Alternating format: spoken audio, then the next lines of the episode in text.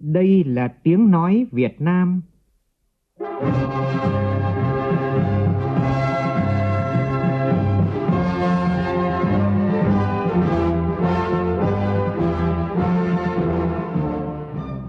là tiếng nói Việt Nam phát thanh từ Hà Nội, thủ đô nước Cộng hòa xã hội chủ nghĩa Việt Nam.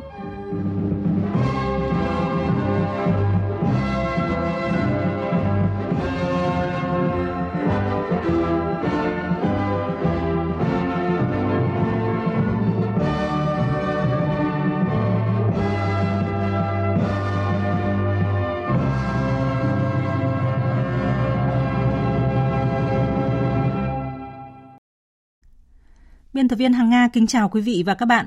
Mời quý vị và các bạn nghe chương trình Thời sự sáng của Đài Tiếng Nói Việt Nam. Hôm nay thứ Tư ngày 2 tháng 8, tức ngày 16 tháng 6 năm Quý Mão. Chương trình có những nội dung chính sau đây.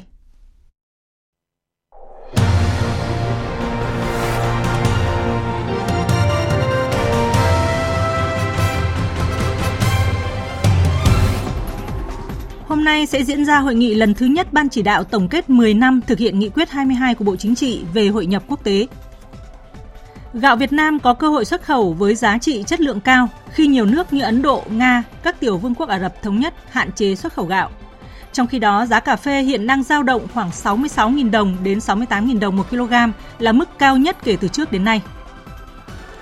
Mưa lớn kéo dài gây ngập úng hàng nghìn hecta cây trồng ở các tỉnh Đắk Lắk và Cà Mau. Trong phần tin thế giới, Đại sứ quán Việt Nam tích cực triển khai công tác bảo hộ công dân tại Niger. Một số nước như là Pháp, Đức, Tây Ban Nha cũng bắt đầu công tác sơ tán công dân khỏi Niger trước tình hình bất ổn leo thang ở nước này.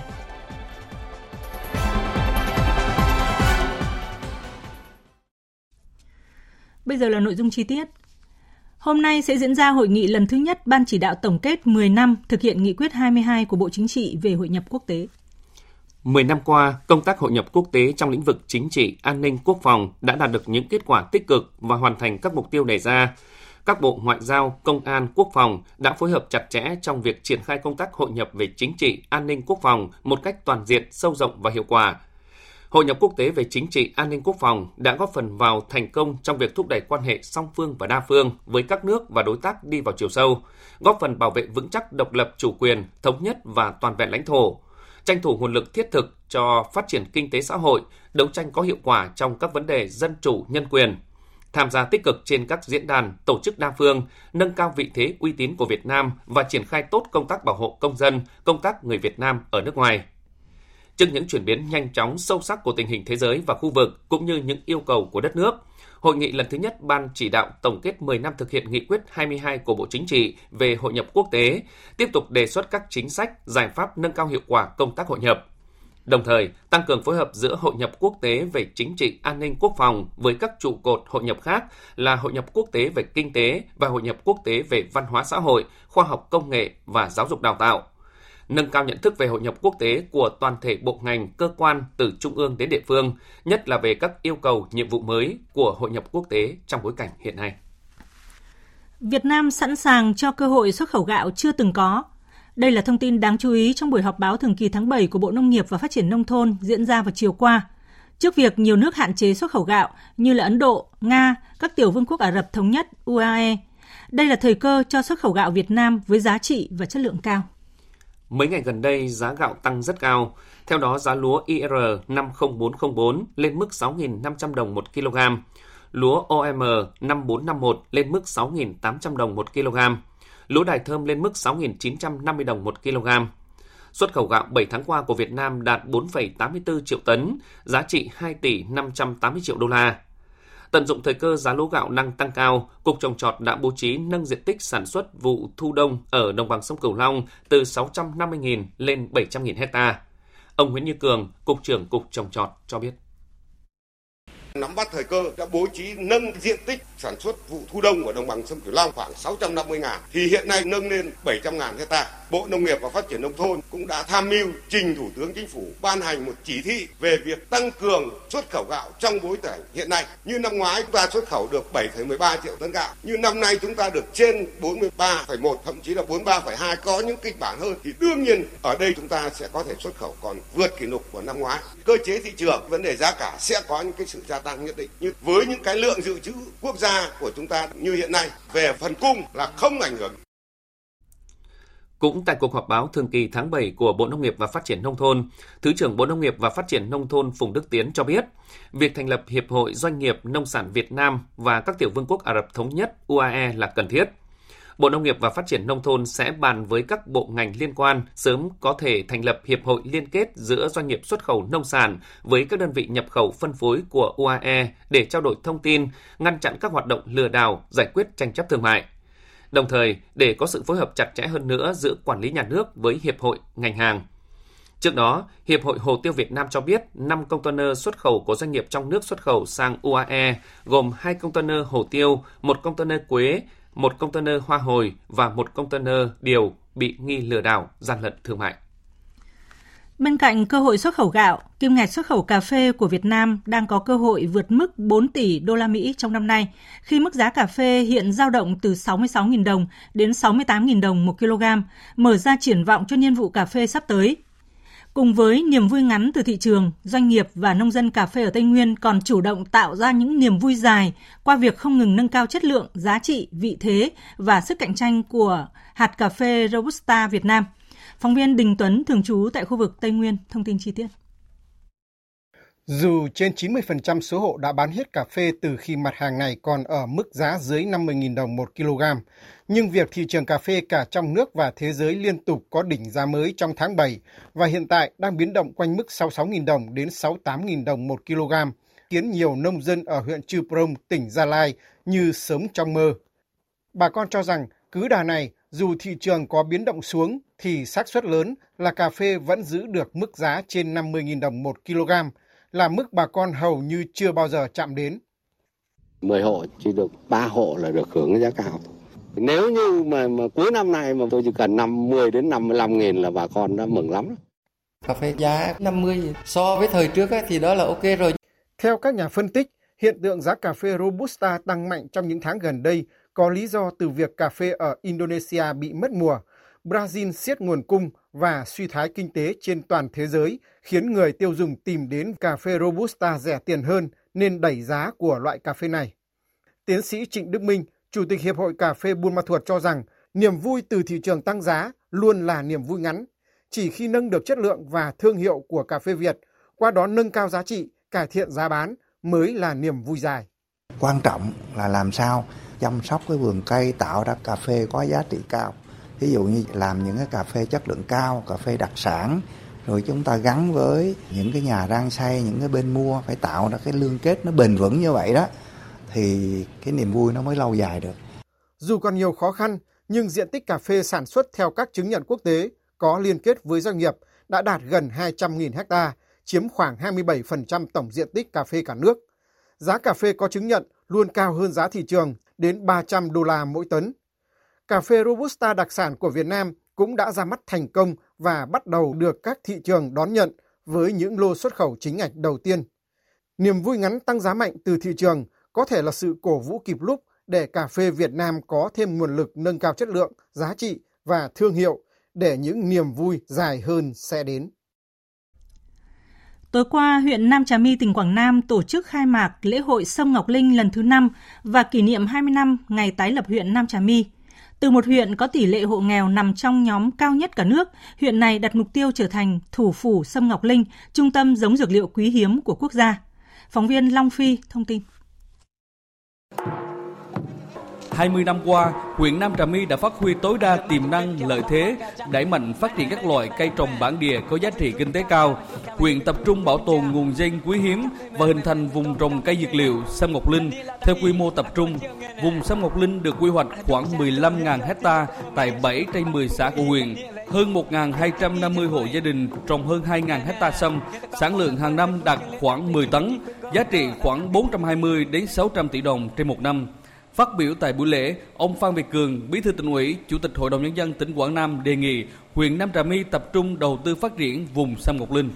Khai thác hiệu quả tiềm năng thế mạnh của địa phương, lồng ghép các nguồn lực để đầu tư phát triển kinh tế xã hội, triển khai thực hiện hiệu quả chương trình phát triển cây sâm Việt Nam, kêu gọi các doanh nghiệp liên kết với người dân để đầu tư phát triển. quyết tâm xây dựng huyện Nam Trà Mây thật sự là thủ phủ sâm ngọc linh, trung tâm giống dược liệu quý hiếm của quốc gia. Chương trình Trại hè Việt Nam 2023 dành cho thanh niên, sinh viên Việt Nam ở nước ngoài bế mạc vào tối qua tại thành phố Đà Nẵng. Phóng viên Tuyết Lê thông tin. Trong chương trình Trại hè năm nay, ban tổ chức đón 120 thanh niên, sinh viên từ 26 quốc gia trên thế giới. Đây đều là những đại biểu tiêu biểu nhất và có nhiều thành tích trong lao động, học tập và trong công tác đoàn hội. Chương trình gồm các hoạt động tham quan, tìm hiểu văn hóa, lịch sử, truyền thống dân tộc, tri ân gia đình chính sách, tọa đàm giao lưu kết nối với thanh niên trong nước.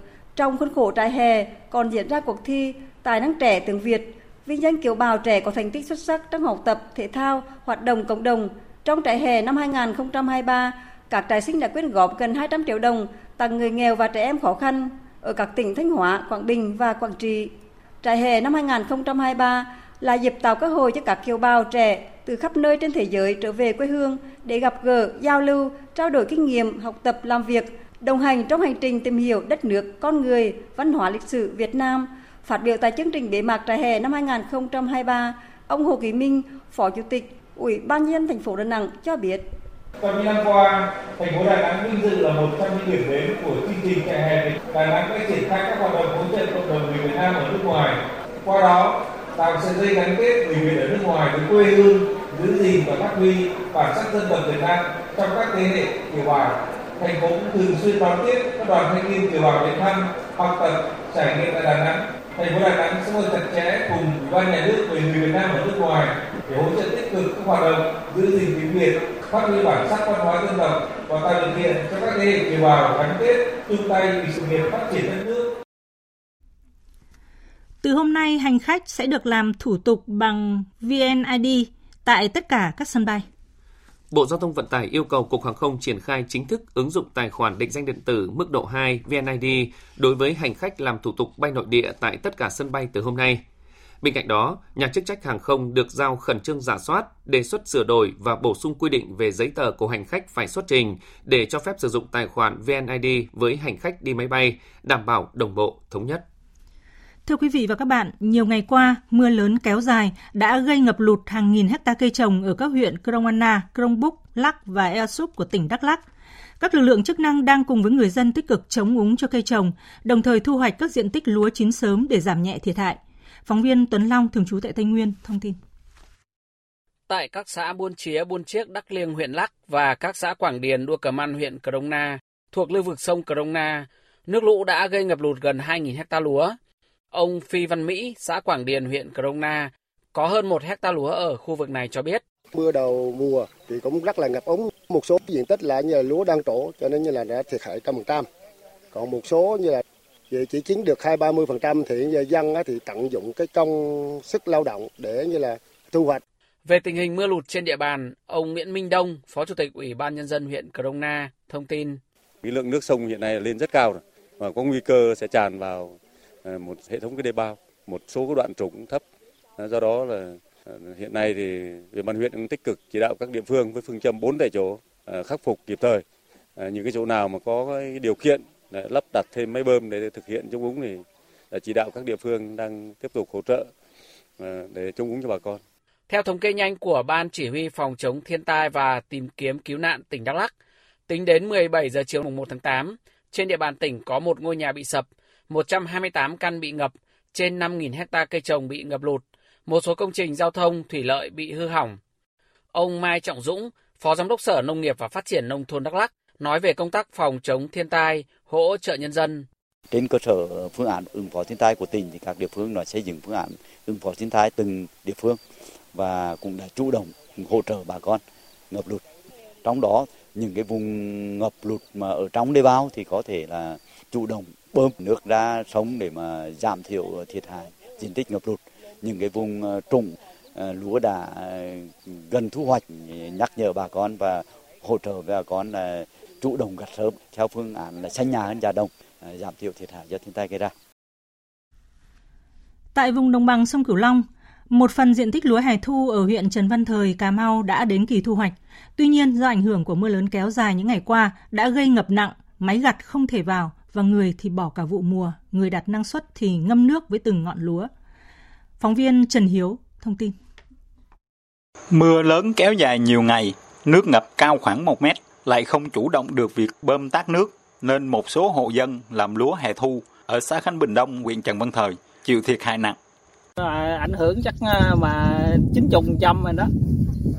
Cắt tay hiện tại giờ cái giá là 700.000 một công, bây giờ nếu mà suốt thì một bao 20.000 nữa, rồi cắt không có lời nên dân người ta mà cắt nhà còn nhiêu là để bỏ luôn chứ không còn cắt được nữa.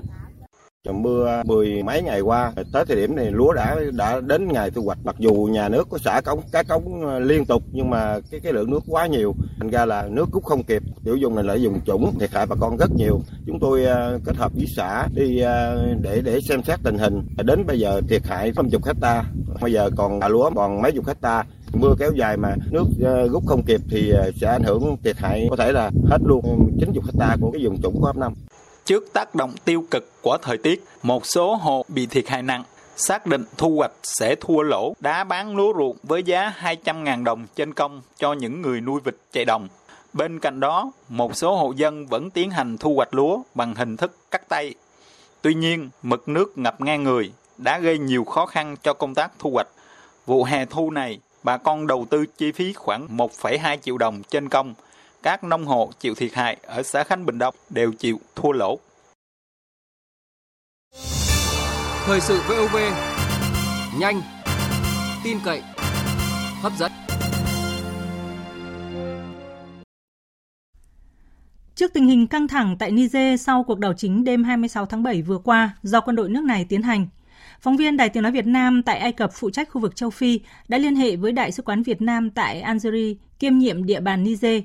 Thông tin mới nhất do ông Nguyễn Việt Sơn, bí thư thứ nhất phụ trách lãnh sự và bảo hộ công dân của Đại sứ quán cung cấp cho biết toàn bộ người Việt Nam tại Niger vẫn an toàn và Đại sứ quán đang tích cực triển khai công tác bảo hộ công dân. Ông Nguyễn Việt Sơn cho biết. Đại sứ quán thì luôn theo sát diễn biến tình hình tại Niger và ngay sau khi sự kiện xảy ra, Đại sứ quán đã cử cán bộ làm đầu mối nắm tình hình và phối hợp với các cơ quan chức năng triển khai các biện pháp bảo hộ công dân cần thiết. Đại sứ quán đã liên lạc được với một số đầu mối người Việt và gốc Việt tại thủ đô Niamey của Niger và được biết đến nay thì tình hình với bà con ta là ổn định, an toàn, chưa thấy có trường hợp người Việt Nam bị ảnh hưởng bởi biến cố. Do an ninh tại Niger có nhiều thách thức kéo dài nên số lượng người Việt Nam tại đây ít và theo thông tin chưa đầy đủ thì hiện có khoảng 30 người Việt Nam sinh sống làm ăn tại Niger. Đại sứ quán đã cập nhật đường dây nóng điện thoại trên website, trên fanpage của Đại sứ quán. Qua đó, bà con cần giúp đỡ có thể liên hệ tới đường dây nóng qua điện thoại 24/24 giờ, cả Viber, WhatsApp, hoặc là gửi email, nhắn tin Facebook cho Đại sứ quán. Đồng thời, Đại sứ quán cũng khuyến cáo bà con cẩn trọng, giữ an toàn, hạn chế di chuyển khi không thật cần thiết, tuân thủ pháp luật sở tại. Đại sứ Việt Nam tại Algeria Trần Quốc Khánh đã liên lạc với Đại sứ Niger tại Algeria và đề nghị phía Niger có các biện pháp đảm bảo an toàn cho cộng đồng người Việt Nam tại Niger. Nhân đây, Đại sứ quán cũng xin nhắc lại số điện thoại đường dây nóng là +213 558 305909 và Facebook là Đại sứ quán Việt Nam tại Algeria. Bộ Ngoại giao Đức cũng đã kêu gọi công dân nước này ở Niger nhận lời đề nghị của nhà chức trách Pháp để lên các chuyến bay sơ tán rời khỏi quốc gia Tây Phi này. Ở Đức có gần 100 công dân đang có mặt tại Niger. Trong khi đó, thì Tây Ban Nha cũng đang chuẩn bị sơ tán hơn 70 công dân tại quốc gia Tây Phi này bằng đường hàng không. Trước đó, Bộ Ngoại giao Pháp hôm qua đã ra thông báo khuyến cáo và thực hiện các đợt di tản công dân Pháp ra khỏi Niger sau khi sứ quán Pháp tại thủ đô Niamey trở thành mục tiêu công kích và tâm lý chống Pháp ngày càng dâng cao tại Niger. Tin của phóng viên Mạnh Hà, thường trú Đài Tiếng Nói Việt Nam tại Pháp đưa tin. Trong thông cáo phát đi, Bộ Ngoại giao Pháp cho biết do tình hình ngày càng căng thẳng tại Niger, Pháp sẽ bắt đầu tiến hành di tản công dân Pháp và châu Âu từ ngày 1 tháng 8. Việc di tản công dân sẽ được thực hiện nhanh nhất có thể và trên cơ sở tự nguyện. Thông cáo cũng cho biết, việc lực lượng đảo chính quân sự đóng cửa không phận Niger đang gây khó khăn cho việc công dân Pháp và châu Âu rời khỏi quốc gia này. Tính đến rạng sáng ngày hôm nay, quân đội Pháp đã hoàn thành chuyến bay đầu tiên đưa những công dân Pháp và các nước châu Âu khác như Italia, Bỉ, Luxembourg, Đức, Đan Mạch rời khỏi thủ đô Niamey của Niger và hạ cánh tại thủ đô Paris. Trong bối cảnh căng thẳng giữa chính quyền quân sự Niger và các nước phương Tây, đặc biệt là Pháp, Niger đã quyết định đình chỉ xuất khẩu uranium sang Pháp. Phóng viên Tuấn Nguyễn theo dõi khu vực châu Phi đưa tin. chính quyền quân sự Niger đã ban hành quyết định ngừng xuất khẩu vàng và urani sang Pháp. Quyết định do Chủ tịch Hội đồng Quốc gia Bảo vệ Tổ quốc Abdul Rahman Tiani ban hành có hiệu lực kể từ ngày 6 tháng 8 tới. Quyết định này được coi là một đòn giáng mạnh vào Pháp, quốc gia vốn phụ thuộc vào nguồn nguyên liệu quan trọng này để sản xuất điện hạt nhân trong nước. Nguồn urani của Niger đáp ứng khoảng 35% nhu cầu của Pháp và giúp các nhà máy hạt nhân của nước này tạo ra 70% điện năng.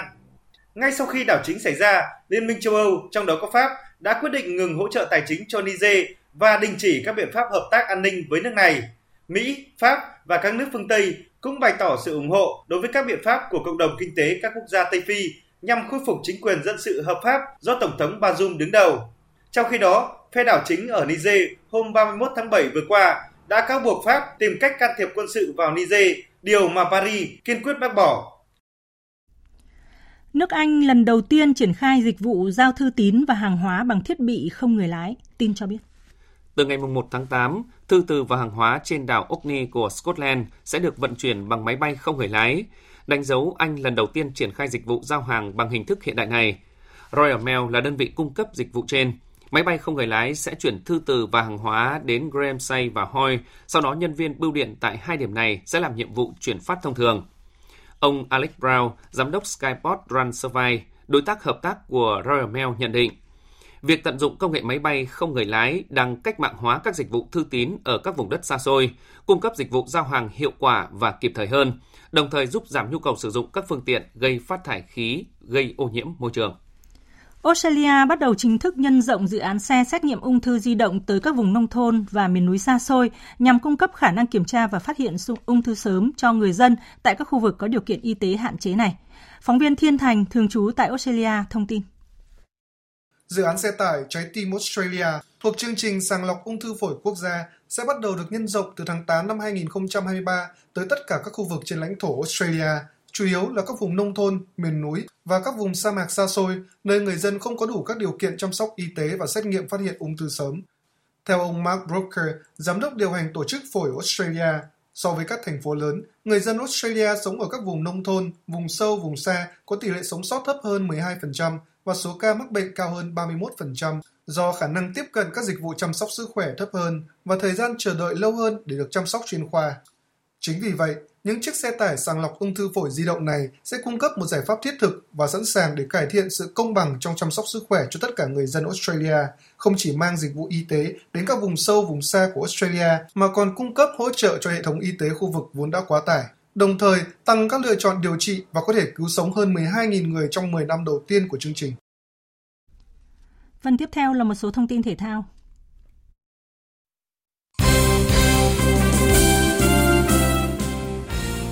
Thưa quý vị và các bạn, đội tuyển nữ Việt Nam đã kết thúc hành trình tại vòng chung kết FIFA World Cup Nữ 2023. Dù đã rất nỗ lực nhưng do quá chênh lệch về đẳng cấp, đội tuyển nữ Việt Nam đã phải rời World Cup 2023 với trận thua 0-7 trước đội tuyển nữ Hà Lan ở trận đấu cuối cùng của bảng E. Hôm nay, huấn luyện viên Mai Đức Chung và các học trò sẽ lên đường về nước, dự kiến sẽ có mặt tại sân bay Nội Bài vào trưa mai, kết thúc hành trình mang dấu mốc lịch sử này.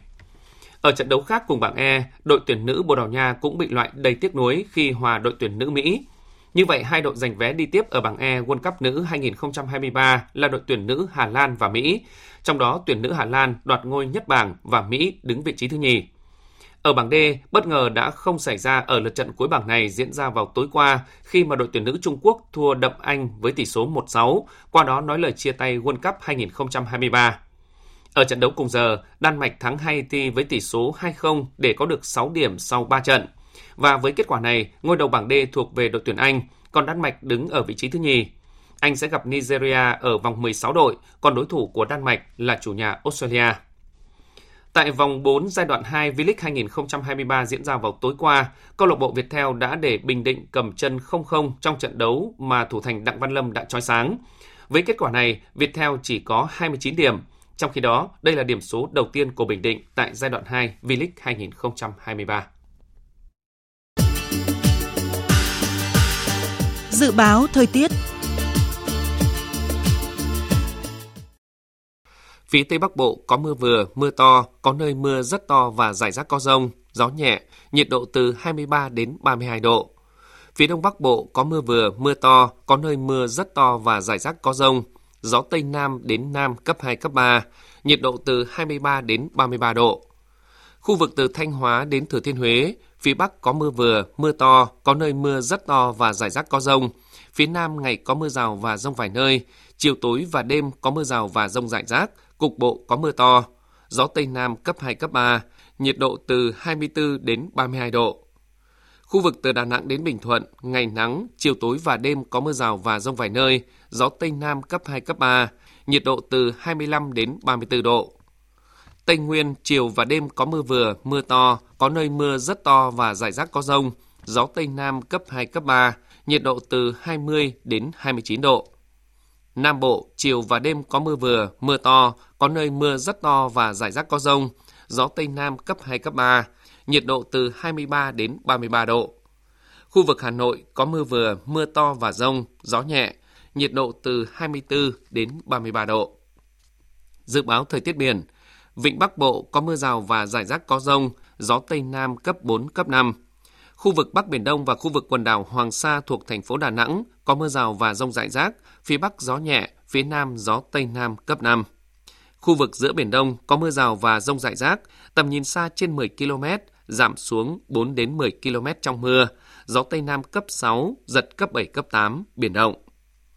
Vùng biển từ Quảng Trị đến Quảng Ngãi, vùng biển từ Bình Định đến Ninh Thuận, vùng biển từ Bình Thuận đến Cà Mau, khu vực Nam Biển Đông và khu vực quần đảo Trường Sa thuộc tỉnh Khánh Hòa có mưa rào và dông rải rác, tầm nhìn xa trên 10 km, giảm xuống 4 đến 10 km trong mưa, gió Tây Nam cấp 5 có lúc cấp 6, riêng phía Bắc cấp 6, giật cấp 8, biển động. Vùng biển từ Cà Mau đến Kiên Giang và Vịnh Thái Lan có mưa rào và dông rải rác, gió Tây đến Tây Nam cấp 4, cấp 5. Trước khi kết thúc chương trình thời sự sáng nay, chúng tôi xin tóm lược một số nội dung chính vừa phát.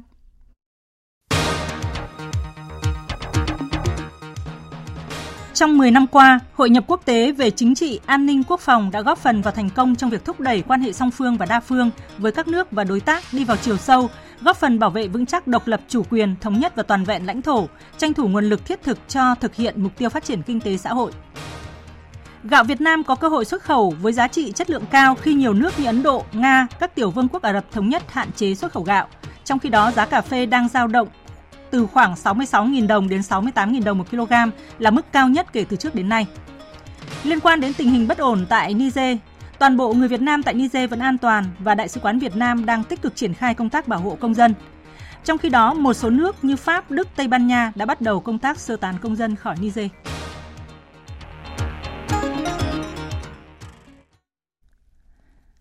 Tới đây chúng tôi xin kết thúc chương trình Thời sự sáng của Đài Tiếng Nói Việt Nam. Chương trình do các biên tập viên Hằng Nga, Lan Anh thực hiện với sự tham gia của phát thanh viên Mạnh Cường, kỹ thuật viên Đoàn Thanh. Xin chào tạm biệt và hẹn gặp lại.